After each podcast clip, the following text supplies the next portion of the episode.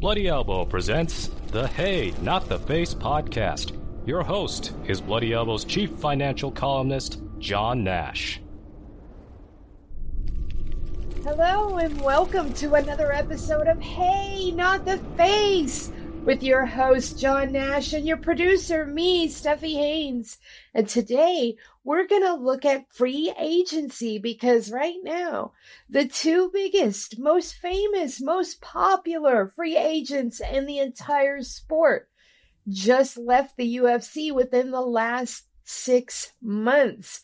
Now, we have talked about UFC contracts in uh, a, an episode or two back, and we noted a lot of things about Francis Ngannou and Nate Diaz, and we got a lot of stuff right.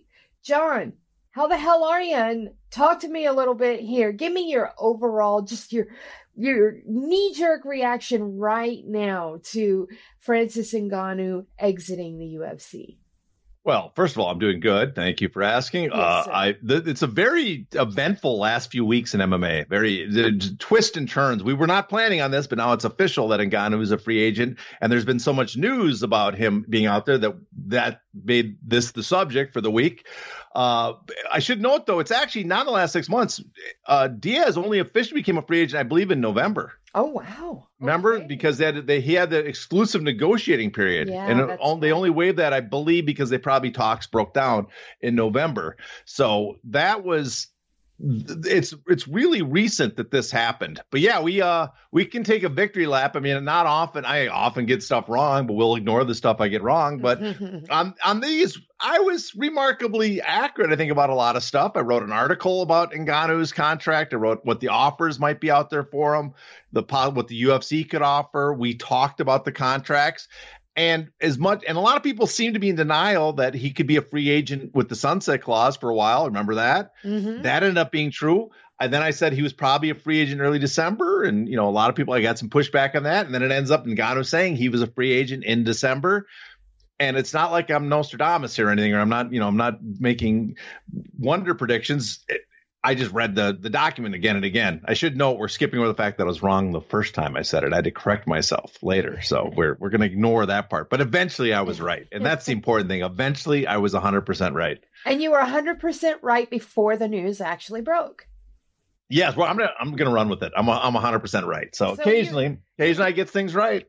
So you are Nostradamus. Nostradamus. Yes, uh, I agree. I like that. I like that take. Nostradamus. Okay. Let's go over how we got here because they both became free agents in different ways because of their very different contracts. Now, you mentioned the sunset clause and you also mentioned an exclusive negotiating period. Did they both have those? No, Ngannou because he had the post the the the new contracts that that showed up in around 2017. His contract did not have an exclusive negotiating period. Nate Diaz, on the other hand, had an exclusive negotiating period, but what he didn't have, he did not have that sunset provision that Ngannou took advantage of. And so they're they're very two very different contracts, but they both managed to exit the UFC in almost the same time. So that's a remarkable thing. And uh, I guess we should go over it a little bit for those. We talked about this a lot on the the our first episode that we ever did on the Hey Not the Face podcast about their contracts. But really briefly, Nate Diaz's contract, he signed the older pre 2017 contract. The reason those contracts are, were changed in 2017 is because of the antitrust lawsuit. The UFC was trying to mitigate any potential damages going forward. And that was the end of the first class period, the start of the second. So they introduced changes in the contract. So we have basically two different classes for that lawsuit. So Nate Diaz, his contract had endless extensions. It could last in perpetuity. He signed a five fight deal back in 2016 before the second Conor McGregor fight. Six years later, he was still under contract. And the only reason he finally got out of that contract is he demanded a fight. They booked him with uh booked him with Chimaev, the guy that they refused apparently to book him against anybody else. He asked for a bunch of other fighters. They wouldn't give it to him. They wanted him to fight Chimaev. And fortunately for I guess the the, the gods are smiling on Diaz because right before the fight he missed weight, grossly missed weight, and he got a new opponent and ended ended up leaving the UFC on a victory when obviously the plan was to leave him looking terrible with a beatdown. So that's Nate Diaz. And Ngannou, on the other hand, won the title, a championship, finished his last fight his contract, but he has a championship clause and a new contract that has a sunset provision that would that ended I guess December 9th, he said, to uh, last year. And the only reason that that contract, even though the championship clause has three fights or a year, whatever sooner, it's basically additional three fights. So if you turn down fights in the past, they could have extended that contract six more months every time you turned down a fight. With this new contract, he didn't have to fight anyone. He could sit out an injury. And at the five year mark, he was a free agent. So that's how we got here. That both these guys, the number one heavyweight in the world, the world's cha- the UFC champion at the time, no longer now stripped, and one of their biggest draws have both entered the market. I need you to clear something up for me because I see reports that say that Ngannou was released.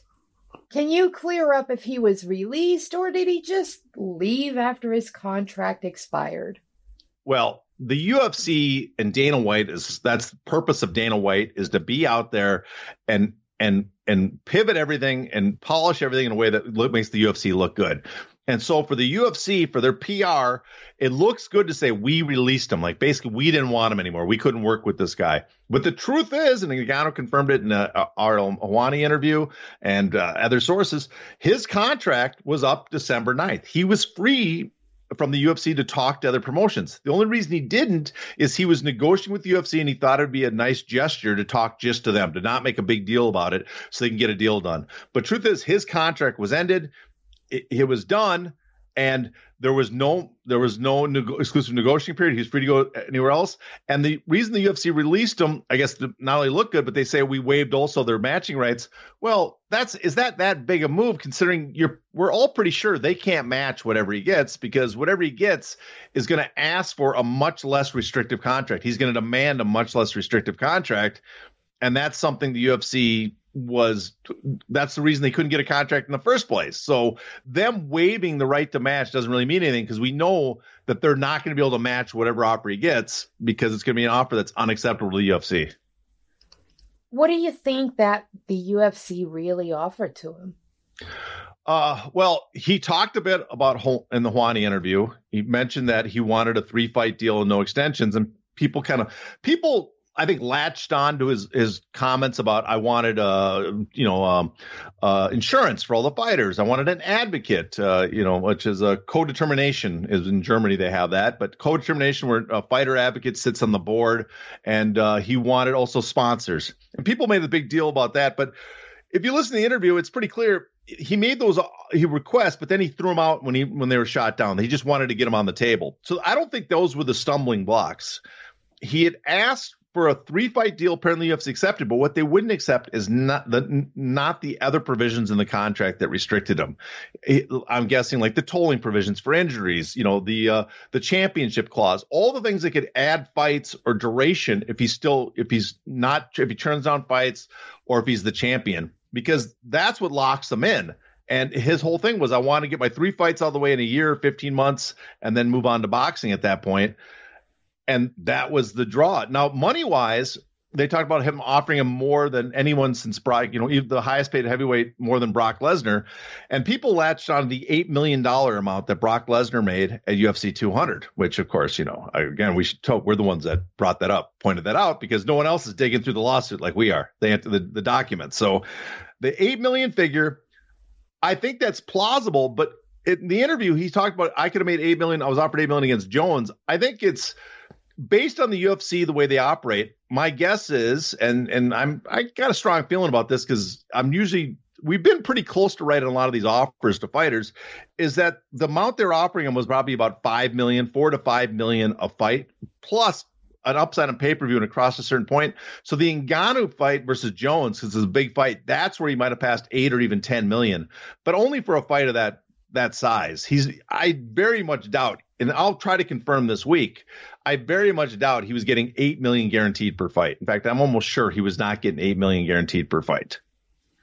Okay, talk to me a little bit about Jon Jones's deal here because he just signed an eight fight deal, which to me seems just crazy. Because isn't his wouldn't his contract have been up next year? I mean, that's the thought. He he supposedly had signed that contract in 2019, so next year it would be up. Uh, and so you know, you listen to uh, uh Schaefer, his new agent, manager, advisor, whatever, and they are talking on uh, Helwani, and they weren't clear. You know, he said it didn't really matter because he already had eight fights still remaining on his deal. And so, really, this is just a modification. So, is it a new contract or just an addendum? And this, the old contract's still in place, and he'll be a free agent next year. I got a feeling it's a new contract because that's how the UFC usually operates. So he's a new contract, right? Which means now he's got it no longer has that that Ngannou potentially a free agent next year. He can't negotiate and claim, you know, hold that above the UFC to negotiate more. He couldn't leave the UFC and fight Ngannou in a major fight somewhere else. So in fact, I think there's a good chance that the timing was because of that. Because Jones signed this new deal with the UFC, they could now release, I put that in air quotations, release Ngannou and book the, the Gane fight. Because no longer were they terrified that Ngannou's leaving. Our big fear now is that Jones might leave in a year and this big fight's going to happen outside the UFC. We don't want these big fights that can generate huge amounts of revenue and pay the fighters a lot to happen outside the UFC. So we have Jones locked up. We have one of the two people locked up now we're now we're free to no longer negotiate with Ngannou. So I think that's what happened. Regarding Jones, like purse, it's interesting too. Is they you know they claim Jones is the highest paid heavyweight ever. So is he higher paid than Ngannou would have got? If Ngannou signed, would Jones have a high? Would Jones still be the highest paid heavyweight? That to me, that's kind of fascinating. And my only, you know, Jones already was making you know around five million a fight before, and but he was asking, remember, to fight Ngannou. The the talk was he wanted Deontay Wilder money. And it doesn't sound like he's getting anywhere close to Deontay Wilder money. He's getting good money. He might make, if it sells well as a pay per view, eight figures with the UFC, which is tremendous for the UFC. It's basically only Khabib who's behind only, you know, uh, Conor McGregor. You're in that class of payout, but it's still a, my, a small amount compared to what a big fight in boxing would make. You know, what Deontay Wilder made against Fury, which was the, which is what Jones was apparently basing on before. So it doesn't look like he got anything close to that what are their options? Because you've got these uh, these two guys, Nate Diaz and Francis Ngannou. They're in two different weight classes. Nate Diaz has um, the Jake Paul option, you know, because Jake Paul is over at PFL. I've seen people suggest that Francis Ngannou and Jake Paul do things, but I, I don't ever really see that happening. Uh, I, I do feel that Jake Paul is smart enough to not do that. I that I that would be that'd be murder. I yeah. mean, there's a there's weight classes for a reason, exactly. and even if Jake Paul's let's say a better skilled boxer at this point because he's been working on it, what the size difference, the force that's generated a guy in Ngannou's side, and the amount of punishment he can take because he's so much bigger. Mm-hmm. That that fight would not last. That would be oh my god. I mean, I'd pay to see it though. I I, I recommend I they do it. I recommend they do it. but uh anyways, does it feel like Nate has more immediate options that could pay out tremendously because Jake Paul is right there and has been calling for this. And there's the rumored war chest of somewhere in the neighborhood of $30 million that the PFL has. Do they throw all of that money or most of that money at Nate Diaz and Jake Paul? Or do they throw the majority of it at a Francis Ngannou and try and get another heavyweight in there? Tell me the options of these guys because they seem endless. Well, let's go. Since you brought up Nate Diaz, let's do Nate Diaz first, right? Okay. So Nate Diaz's options are, you know, he actually has a lot of. Uh, actually, I think in some ways Ngannou has more options, even though Diaz is the more immediate pay per view attraction, right? For Nate Diaz, the the big obvious one is already on the table. Is Jake Paul's called him out. Now, I, what I find kind of interesting about that is uh, someone told me that Nate Diaz never lies. To go back to listen carefully what he says, right? And and that's he is sticking to his guns. And he can't you, you go back and you listen to you know he says out you know about Chimaev and people will call him a ducker but you you you go back and listen to some of his comments you're right he kind of holds his he won't he won't turn down anybody but at the same time he has a sense of his own honor and value.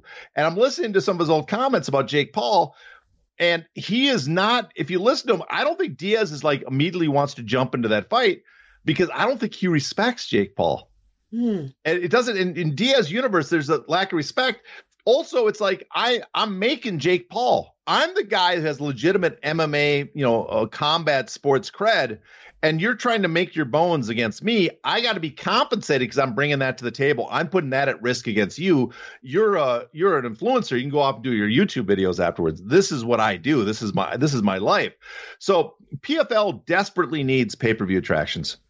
They built this pay per view uh, branch of the PFL because the PFL's you know MMA doesn't do much besides the big stars. They they they they kind of followed one and did a lot of like smoke and whistles, you know, smoke and mirrors about, you know, all the like the smart cage and the brand and all that stuff.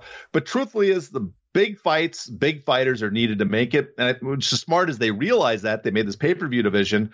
But now they need pay per view attractions to fill the division. And there's really only two major guys out there right now Ngannou and and uh, and Nate Diaz. The problem with PFL and Ngannou is they really don't have an opponent for Ngannou. I'm sure they'll pay him. And we'll get to Ngannou in a little bit. I'm sure they'll pay him because they want the the brand identity with you know having the best heavyweight. But for Diaz, they have an immediate, potentially big money making fight with Jake Paul. But Diaz knows that. He knows this is a money making fight. He also knows it's it's a lot of it's built on him. So I do think it's very possible he ends up going there. But I think people are going to be shocked at the offer that's going to take. I got a feeling it's going to take like a large, you know, like a $10 million guarantee for hmm. Nate Diaz to go in there, and maybe even more guarantee on the side that they're going to eventually fight MMA, so he's not left. If he loses in boxing, he never gets a chance to get it back. So maybe they'll have to put in escrow another 5 million to guarantee the MMA fight. But let's say 10 million guarantee, and then they're going to have to give a split to the boxers. But you know, it's it, won't be fifty percent. Nate Diaz, I, I'm pretty strong. I, I'm pretty sure will not accept like he gets a cut of the 50% of the pay per view revenue like they're offering. He's going to be looking at a boxing split. And he's going to want probably even a larger split than Jake Paul because if you listen to his comments, he views himself as kind of the A side, as the guy that's putting up more risk to fight Jake Paul. So PFL is not only going to have to offer him, let's say, a guarantee of $10 million, but if it crosses a certain point, they're probably going to have to give up 70% of the pay per view revenue to the two guys in the ring, Jake Paul and Diaz. And they'll probably have to, and Jake Paul will probably have to give up the majority of it, maybe, maybe not a large majority, but let's say 55, 45, I don't know what the split will be, to, to Nate Diaz. And he has a lot of leverage there because PFL needs this fight. They need these fights where Nate Diaz actually has other fights available on the table. Rizin, remember he posted that photo of Rizin? Mm-hmm. You know, Nate Diaz uh, Manny Pacquiao fight is very plausible in Rizin over the summer. Manny Pacquiao is going to fight in Rizin. Nate Diaz is an opponent they can bring in. Uh, I don't think the problem for Nate Diaz and that is it's going to be a Japanese based fight so it's going to be hard. You know, the, the marketing and stuff in America is going to be hard. So it might not sell a lot of pay per views in the US. So he might not be able to demand, you know, mega amounts of money there. But it gives him an option. Like if you PFL aren't willing to deal with me, I can go to Rizin and get a sizable amount of money to fight Manny Pacquiao in boxing.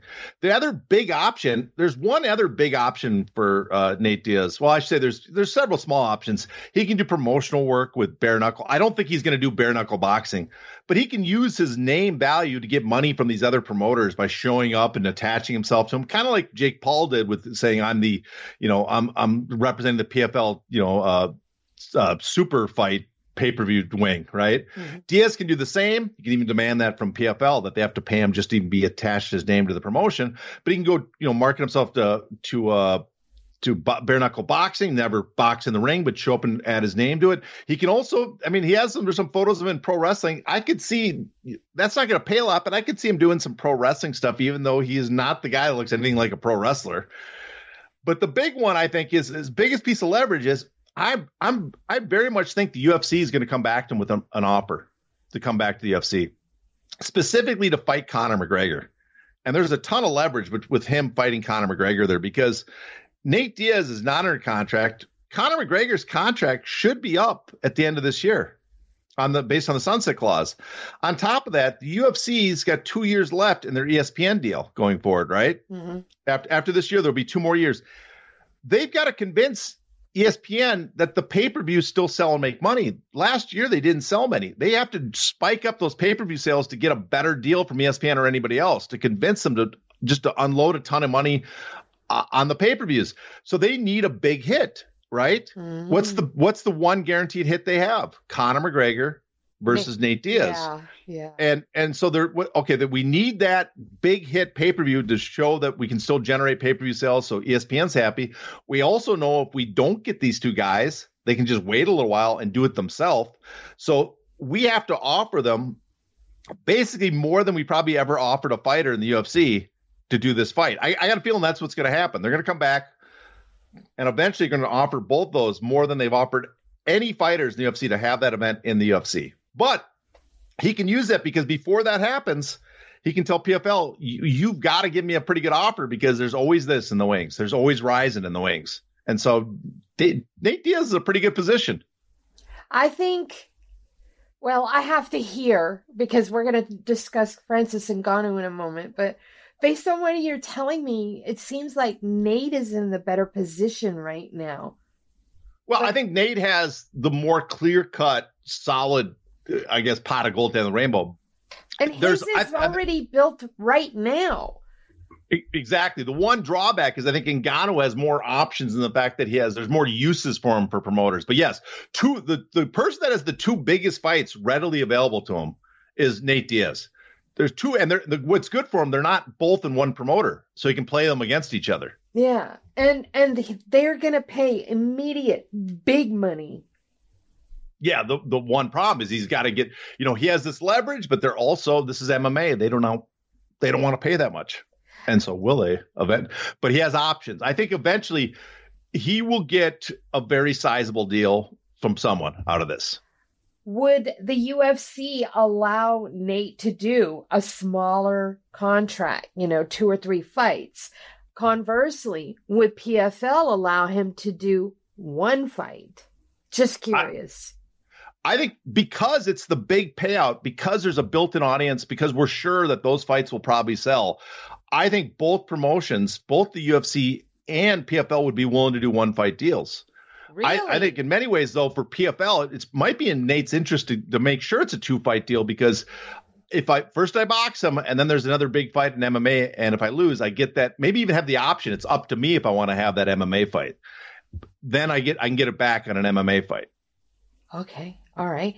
And but you think the UFC would really only uh give them a one fight deal? You think they would actually do that? Well, it, it really depends on what's going on with McGregor. If McGregor doesn't sign his contract and they're terrified that McGregor is going to be a free agent too, and they don't want that terrified is a strong word, but you know, the idea that those two that's a fight that those two could leave the UFC and probably hold a, a boxing match between the two of them somewhere else and sell a lot, right? Mm and so they they know that they know that there's a chance that that fight could be happen outside the UFC and make money. And so the UFC's got to they got to at that point they have they have to ask themselves, do we want to let this really big fight leave the UFC, right?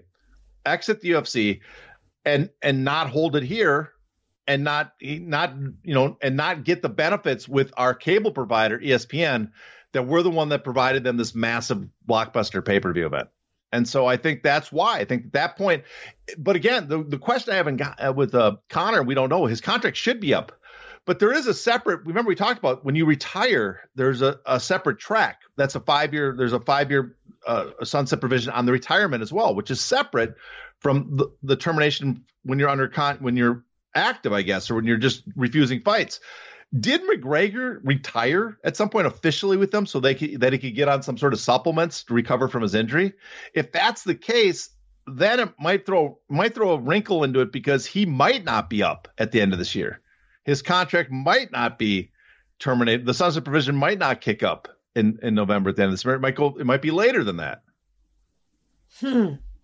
Let's say Conor's contract is up next year and let's say he waits and Nate waits and they they both become they're both free agents.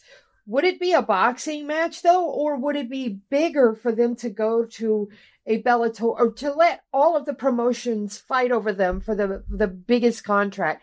Would it i mean to me it seems like that would be the ideal route. Would they really be able to generate a bunch of interest in a boxing match between them I feel like it would be MMA, but you're the expert here. So I, I, mean, I, I, mean, to me right now, because the interest in kind of this YouTube boxing, and then you're not worrying about the UFC brand mm-hmm. if you go into boxing.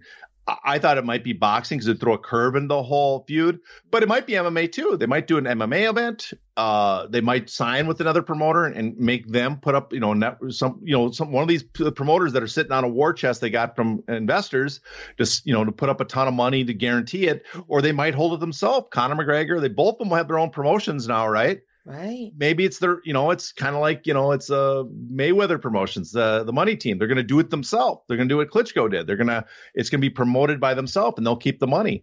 But I do think, I mean, obviously they're such big stars. There's interest that you would find a major partner, broadcast partner that would work with them. A DAZN would work with them. A Showtime would work with them. Someone would work with them mm-hmm. that it would make it much more likely to be a success. And I mean, maybe it doesn't sell as well outside the UFC. Maybe it does half the numbers it does.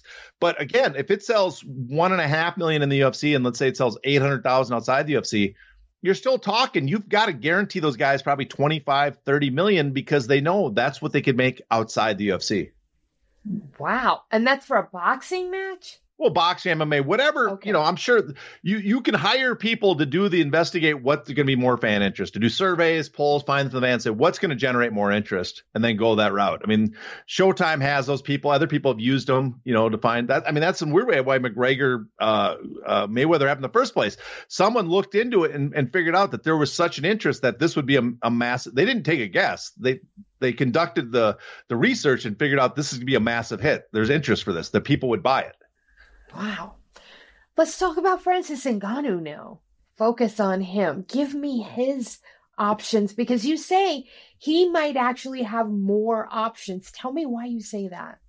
Well, his options aren't as clear cut like the Jake Paul and and McGregor that you know that there's this obvious big money fights there for him. But he op- there's obviously a lot of options because people have already expressed a lot of interest in him. You know, he can go to MMA, he can go to boxing. Well, let's start with the MMA first uh, as a promoter, MMA promoters, there's really two big, two big, I think, uh, options from an MMA. I think two serious suitors, and that's PFL and Bellator.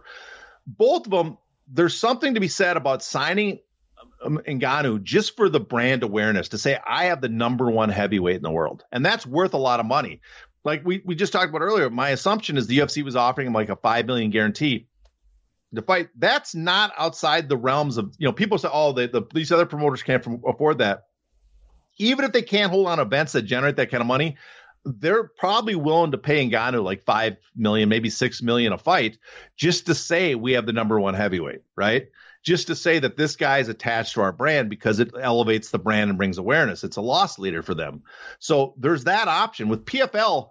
The problem with PFL is they don't have really any fighters to put against him. So they would be paying him solely on the idea that he's going to bring awareness to the brand. Maybe they make an announcement and say he's going to fight the winner of our heavyweight tournament at the end. That's the that's the big thing you win.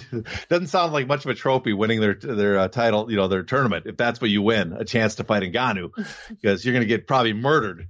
But still, that's what they can offer something like that. Or they can hope. We've talked about before. We can hope that another UFC fighter follows after him, like a Stipe Miocic or someone else sees that there, there's a way out of the UFC and they're close to the end of their contract, maybe there's sunset provision and they fall after them, they can put that on pay per view. But that's because PFL needs stars, because they need pay per view attractions. Even if they only break even or lose money on those pay per view attractions, they're going to have to sign them. So, and Ngannou is one of the few people out there, so they're going to have to go after him. They're also going to probably have to give him all the stuff he wanted that the UFC didn't, namely rights to his own sponsors, maybe uh, uh, the right to go box. It's probably going to be an open contract that he can, and like the UFC, where they said you have to be exclusive to us and then you can box afterwards, they're probably going to have to give him the right to go box. They've already said they're willing to do that. The other thing is, unlike the UFC that wouldn't give up those extensions, they're probably going to have to make a contract that's much more in his favor, where it's like I I fight a you know number of fights over this period of time and then I'm done. There's no extensions. They'll probably have to agree to that. The thing is, PFL, neither PFL or Bellator or any MMA promotion, I don't see them ever doing like the one off because there's no big event right now you can hold with them that's worth just having a one off. The value of Francis in MMA for these promoters right now is you have the number one fighter in the world heavyweight attached to your promotion. And so you're going to want more than a one fight deal. You're probably going to want a multi fight, like let's say three fight deal minimum to get the value out of that or, or that he has to promote your brand for two years or something. It can't be uh, just a one shot with him. And that's, that's unfortunate because, you know, with, with Nate Diaz, he could do the one shot fight, but in MMA, Ngannou can't. The other thing, uh, Ngannou, I guess the with Bellator, the other option is Bellator can offer him some. They can offer him a little prestige because Ryan Bader is not like a serious challenge, but at least he's in the top ten, right? To say like, listen, okay, at least I'm fighting someone that has that's in the ranking somewhere. So that's that's a positive for him. On top of that, Bellator has strong connections to boxing, and they've already made it clear we're going to offer him something he can do both. The, again, Bellator though is going to want to wait and see if hope that if they sign Ngannou, maybe they have him fight Ryan Bader and then wait and see if other UFC fighters show up, or they can start offering him boxing fights. But the other thing Bellator is going for him is they have connections to Rizin, and so I could see, and I've talked to people. Uh, an Ngannou Overeem fight in Japan could probably do pretty good business. We we talked about before that Rizin does much more business than I think people in America are aware of. And so it's plausible that an offer that's in the ballpark of what he would get from Bellator, we're, we're talking five million, six million a fight right now, what, what those promotions offer minimum, he could get that in Rizin too. So that's, that could be enticing for him that we're to, we also have this, you know, if we can't get a fight Bellator, we can get you over to Rizin and, and cover that, that nut. The other option, of course, is boxing for him. And you know we've they've talked about it already that they want to if they sign him in Ngannou to uh, Showtime Bellator they want to get him against Deontay Wilder. They think that's a money fight. Uh, we've heard Dillian Whyte challenge him. We heard uh, Misfits Boxing in uh, in England say we want to put him against Derek Chisora. And then finally we saw the big guy Tyson Fury just issued a new challenge against him. So there's interest in him in boxing. I don't think I think some people have a fantasy that he's just going to fight uh, Fury and make, you know, 100 million, 30, 50 million, some ridiculous amount. I'm not I'm not 100% sold on Tyson's Fury's offer yet, but I do think Fury's kind of like maybe, you know, feeling the winds, testing the water to see how much interest is there. But there is interest in fighting Ngannou because the promoters know that, that he's a name. We can generate money. We can have a big fight, and our stars probably view it as a, as an easy fight because he's not He's not been a professional boxer. Mm-hmm. And so there's there is that chance that I do think there is a chance that he fights Fury. There is a chance. I mean, he was in Saudi Arabia. Why is he in Saudi Arabia? I don't know. But Saudi Arabia, as we know, mm. has it made it no secret that they're interested in putting on big boxing matches and combat sports as part of their sports washing. It's very possible they're putting together a package for Ngannou versus uh, a boxing, uh, one of the top boxers, right? And one of these mixed events they want to talk about. So he has that option. I don't know if it's going to be a mixed event or it's going to be, you know, a normal boxing match. But odds are, if I prefer, he probably does the mixed event match first because he might be able to hold his own, and then he can get a boxing match after that, so he can get two cash outs in boxing. Because mm-hmm. I got a feeling if he fights a Wilder or Joshua or Fury, he's going to lose, and that might be the end of the show. But who knows? Maybe he lucks out and they, they carry him and make him look good, and then he gets the second one. But in any case, he gets one of those big fights, he will make he'll make the eight figures probably there. He'll get his eight figure bout. I don't know. I don't know what the upside is. It's the the potential for Francis. The reason, one of the reasons he probably did this, left the UFC, is there's no guarantee he will make more outside the UFC than he made in it. But the option to make a lot more is now available to him. Mm-hmm. In the UFC, it was denied. So he's not going to like if he signs with Bellator PFL, he's not going to make really less than he made in the UFC. They're going to pay him pretty close to what the UFC was paying him because they have to. And even if they lose money on the deal, they'll do it. But now the possibility of one of these mega fights, be it him fighting, you know, uh, uh, in boxing and making a lot of money, or potentially maybe luck out and one of the UFC fighters exit the UFC and they get some big fight outside the UFC and they get to keep all the money. The option's now there. It's no longer denied to him, and and that's the benefit to him. So he's. I don't want to say he's his options like he's guaranteed to make a lot more outside the UFC, but but he's not going to lose much. If if the worst case scenario, he's not going to lose much what he would have got in the UFC, and best case scenario, that one of these fights will will materialize and he'll make a lot lot lot more than he ever would have in the UFC. Just to clarify, when you say that the Bellator could pay him close to what the UFC was, you mean what the UFC would have paid, like this supposed legendary eight million dollar deal, not what he was making currently, like when he left. Yeah, yeah, not not the six hundred thousand. You know, it's it, one thing about MMA fans. You notice is they either grossly exaggerate what mm-hmm. fighters are making or grossly underestimate. Right. They they they're really off on the numbers. I mean, some fans are not. Those that listen to us are very knowledgeable. You guys are great, but the rest of the fans are clueless.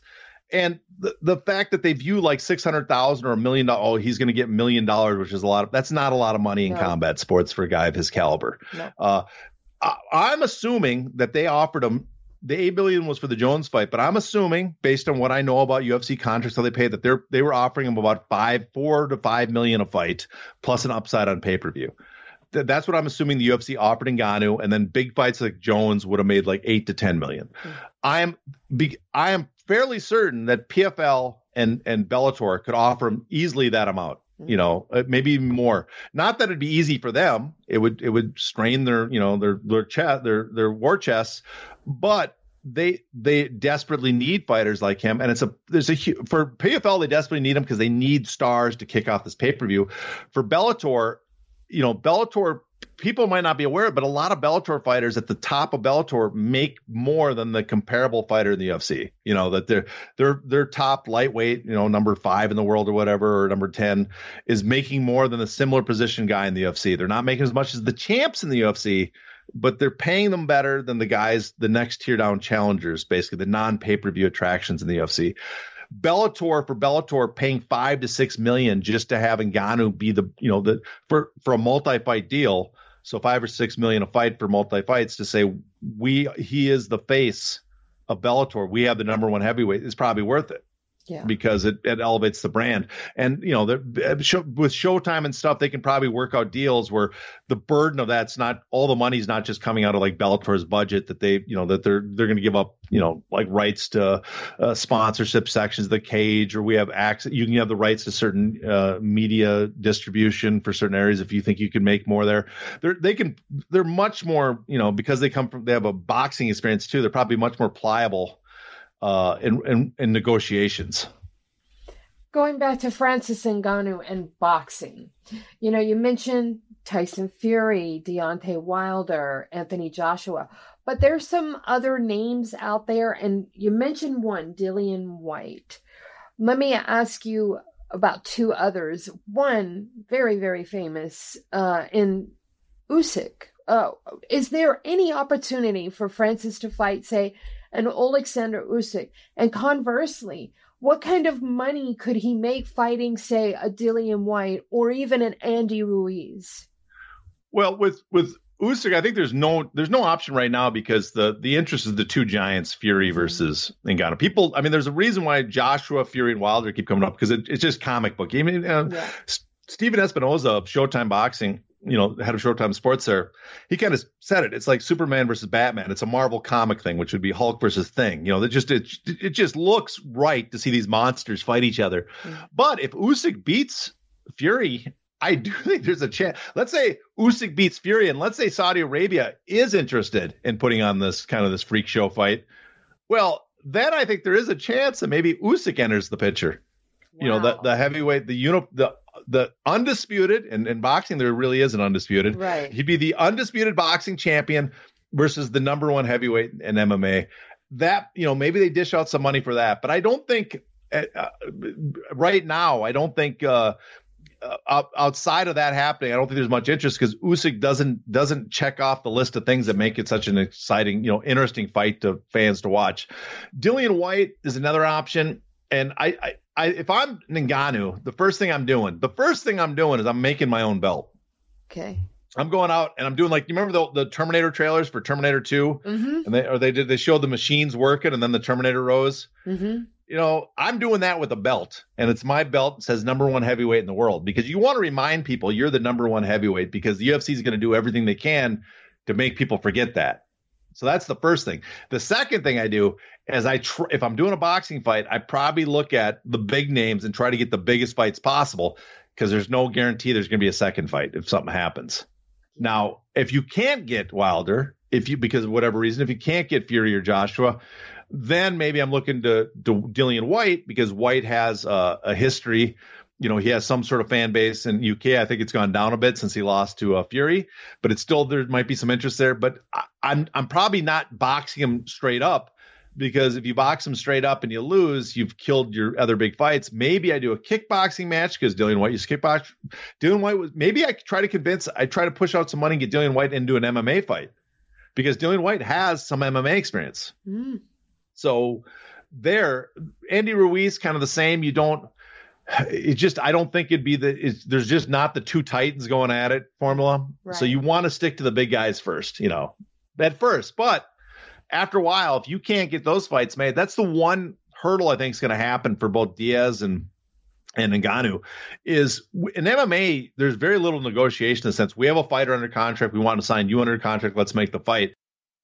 In boxing, there's a lot more moving parts. And so negotiations can be a lot harder. Mm-hmm. And so fights that make sense can make a lot of money. In fact, uh, top rank, uh, one of the top rank officials put it put a, made a great comment.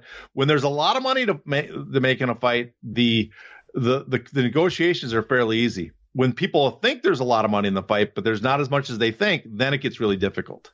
Yeah. And so that's that's probably where we might get into some trouble. But if everybody, apparently, a lot of people in boxing, and Al Haymon included, and you, Al Haymon thinks that it's probably true, think there's money to make in a Ngannou fight.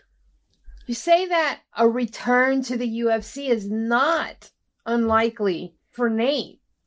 Could we ever see, uh, you know, Francis Ngannou return, or is that scorched earth? Because you know how the, the UFC kind of operates when situations like this happen. However, however, we have seen guys take off join other promotions. Acrimonious split from the UFC. I'm I'm thinking of our Andrei Arlovsky taking off to go to Affliction. You know, they were not happy with that, but he got to come back. Uh, we we've seen that, you know, for, for a long time we we didn't get to see Vitor Belfort come back because there was some some falling out or whatever, and then you know Vitor's back, etc. So, do we ever have an option to maybe see Ngannou come back to the UFC, or is that just a done deal? You think? No, I, I, think it's possible he comes back. He he said it himself. I mean, Tito Ortiz is the most famous example where you know. Yes, there you Dana go. Dana White despised the man, and Tito Ortiz despised Dana White, and yet they kept coming back. You know, they'd work together. Tito would leave, he'd come back. They worked together. Tito would leave. Tito tried to come back again. So they they would they've worked together even after scorched the scorched earth they had. Ngannou is nowhere near as bad. If Ngannou leaves, just starches some heavyweights outside the UFC. Uh, maybe one fighter from the UFC leaves and fights him. He starches that guy, so he retains his position at the top of the heavyweight division and goes and boxes and doesn't get absolutely embarrassed.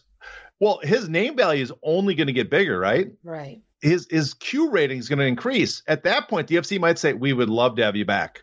And and you know maybe Ngannou says, "Hey, we have these new contract terms?" Maybe by that point, the UFC is like, "Yes, we're willing to now work differently." Or maybe the UFC says, "You know, this is we want to sign you at the end of your career. Here's a here's a really big deal, but we want to lock you in now." And Ngannou's like, "Well, I did my boxing. I am willing to sign this this deal with these ex- provisions now because I this I plan to only do two more fights. Let's say. I think that's plausible. That's very plausible that that could happen." Awesome. Okay. Well, I think that about covers our topic for today. Do you have any ending comments or should I wrap it up? We, I guess we can wrap it up. I guess the only note is uh, if people are interested, I post this on my own uh, website, YouTube later with visual graphics. So the, you know, it's out the audio for a while. And then at some point, whenever I get a, a chance, I post a video that puts up in case you get lost in the contracts and stuff and whatever clause I'm commenting. Sometimes I'll, I try to put some, the, you know, the text up and stuff to help people follow along. Awesome. See, you're getting double dip time here with John Nash. I love that. Extra double double dip time. That's double uh that that's that was an adult movie I watched once.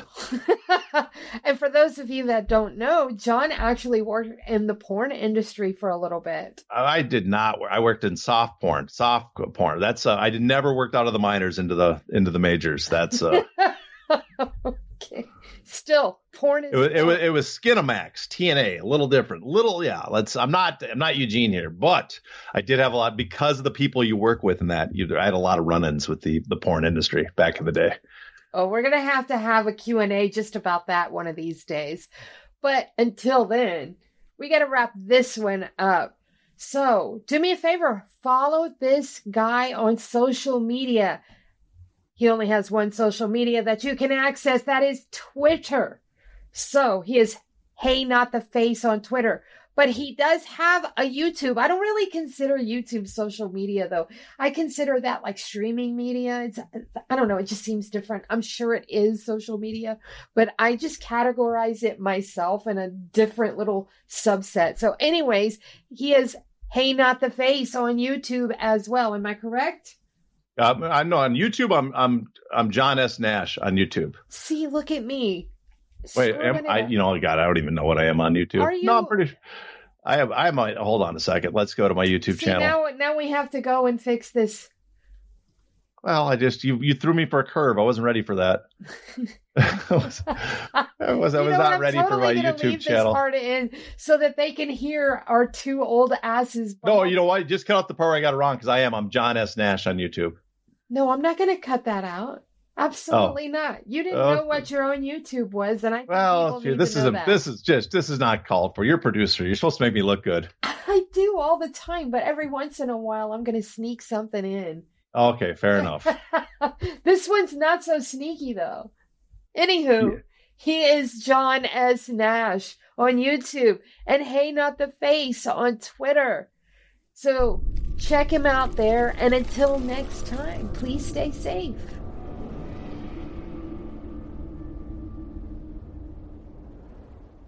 Thank you for tuning in to this Bloody Elbow Presents production. To check out more of our content, subscribe to our YouTube channel, which is titled Bloody Elbow Presents. We're also on SoundCloud, Apple Podcasts, iHeartRadio, Stitcher, Spotify, TuneIn, Overcast, Player FM, and Amazon Music.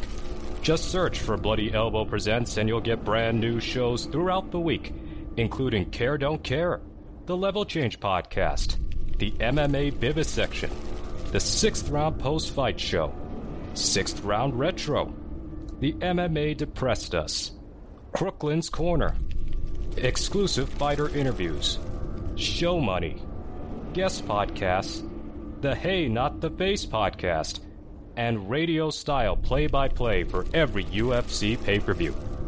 Be sure to follow us on Twitter at Bloody Elbow, Facebook at facebook.com slash Bloody Elbow blog, and as always, on bloodyelbow.com.